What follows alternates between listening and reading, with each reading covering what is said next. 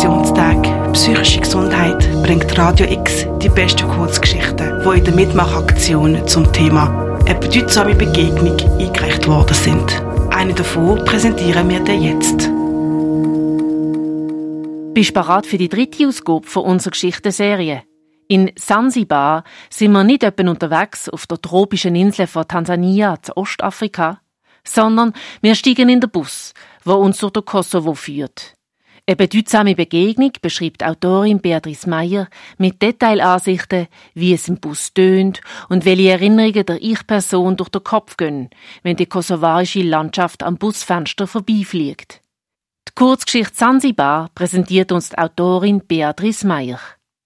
Sansibar Vom Warten im kalten Nieselregen, während die Leute herumstehen, schnell noch eine rauchen oder in den Taschen grübeln, um zu suchen, was sie vergessen haben, wird sie erlöst, als der Bus mit einer Verspätung von genau 21 Minuten um die Kurve rollt.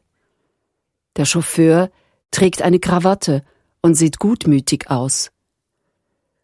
He, Halle, wo willst du hin? Kommst noch früh genug zu deinen Kindern, raunt sie einer Alten auf Albanisch zu, die sich mit prallen Plastiksäcken in beiden Händen vordrängt und ihr den Ellbogen in die Seiten rammt. Ihr Koffer wird in den Bauch des Busses gestoßen und sie auf einen der hintersten Plätze geschickt, neben einen Teenager mit aufgestülpten Kopfhörern. Die Türen klacken zu, die Reise in die alte Welt beginnt, und ihr ist immer noch kalt.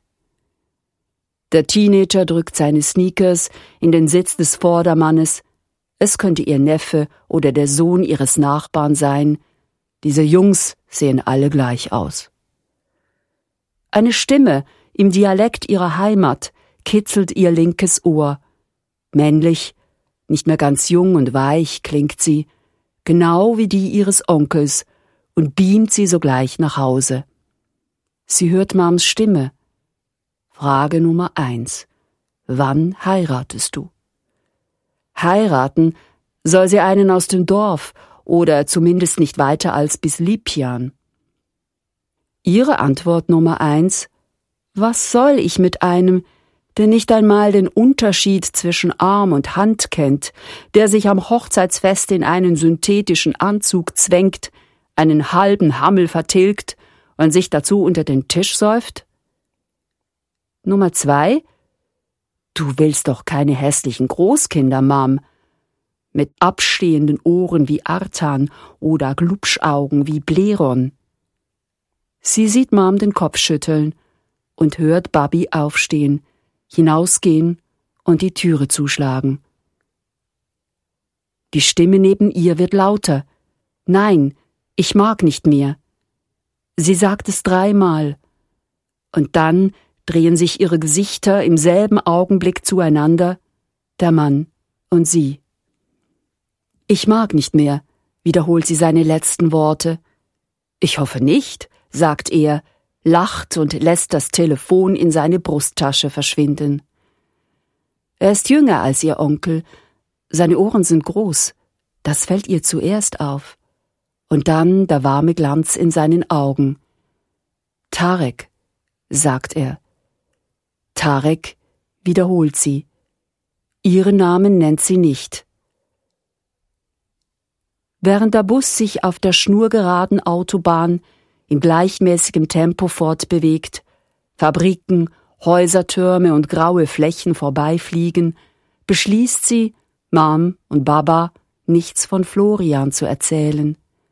Besser so, weil sie sich nicht sicher ist, ob da mehr als nur ein wenig Herzflattern ist.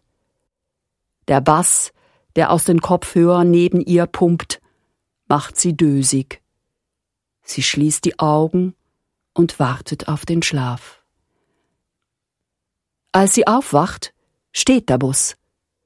Toilettenhalt 15 Minuten, sagt die Stimme des Chauffeurs. Die Türen öffnen sich und feuchte, kalte Luft dringt herein. Tarek und sie rauchen. Er hat ihr eine von seinen angeboten. Zu stark. Sie will sich das Rauchen abgewöhnen. Florian mag es nicht, wenn sie raucht.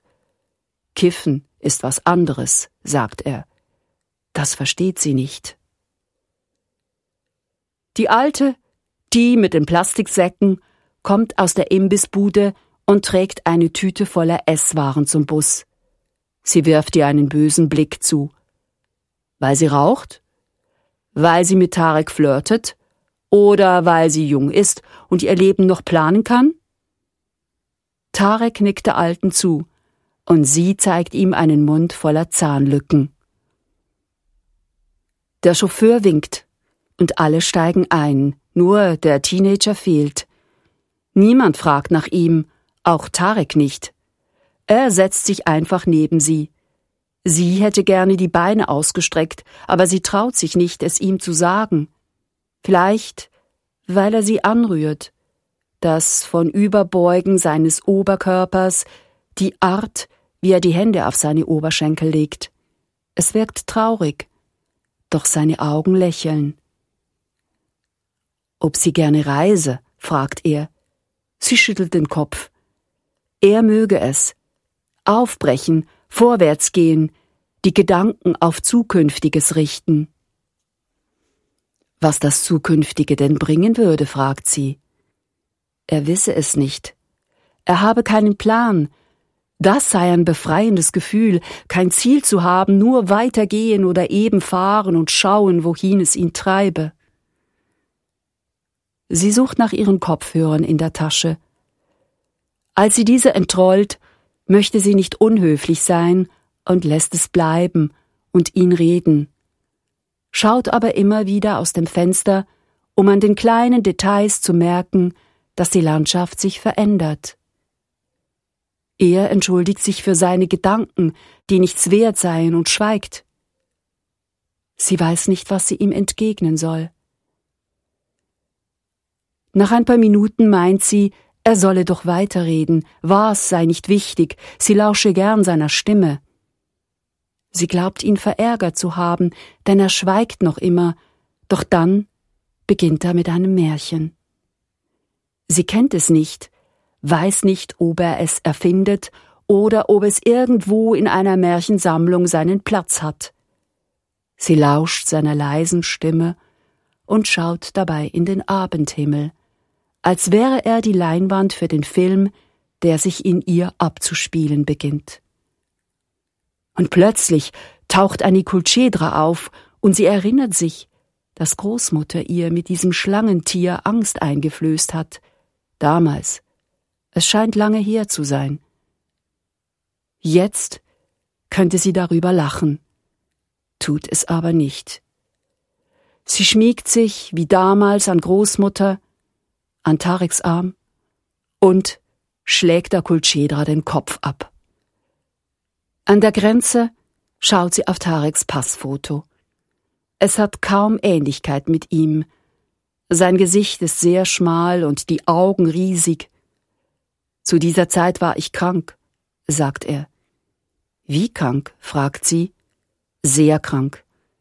Und jetzt? Jetzt geht es mir gut. Ich sitze neben einer Frau, die meinen Geschichten lauscht. Ich werde sie wieder vergessen, sagt sie. Ich kann sie dir hundertmal erzählen, wenn du magst, antwortet er. Irgendwann schläft sie wieder ein und träumt von etwas, das sie sofort vergisst, als sie die Augen aufschlägt. Er ist ein Sandwich. Sie darf abbeißen und merkt, dass sie schon die Vororte von Pristina erreicht haben. Tarek, flüstert sie, als er versucht, ein Stück Salat zwischen den Zähnen herauszupulen. Lass uns den nächsten Bus nehmen und weiterfahren. Wohin? fragt er. Sansibar, antwortet sie, und er nickt. Das ist die Kurzgeschichte Sansibar von der Beatrice Meyer. Morgen gibt's die nächste Kurzgeschichte. Zwar nicht auf der Reise nach Sansibar, aber in der SBB. Viel Glück heißt sie. Für Radio X, Janina Labhardt. Kurzgeschichten zum Thema bedeutsame Begegnungen im Rahmen der Aktionstag Psychische Gesundheit sind noch bis zum 29. Oktober jeweils am 11 Uhr auf dem Sender und jederzeit auf radiox.ch.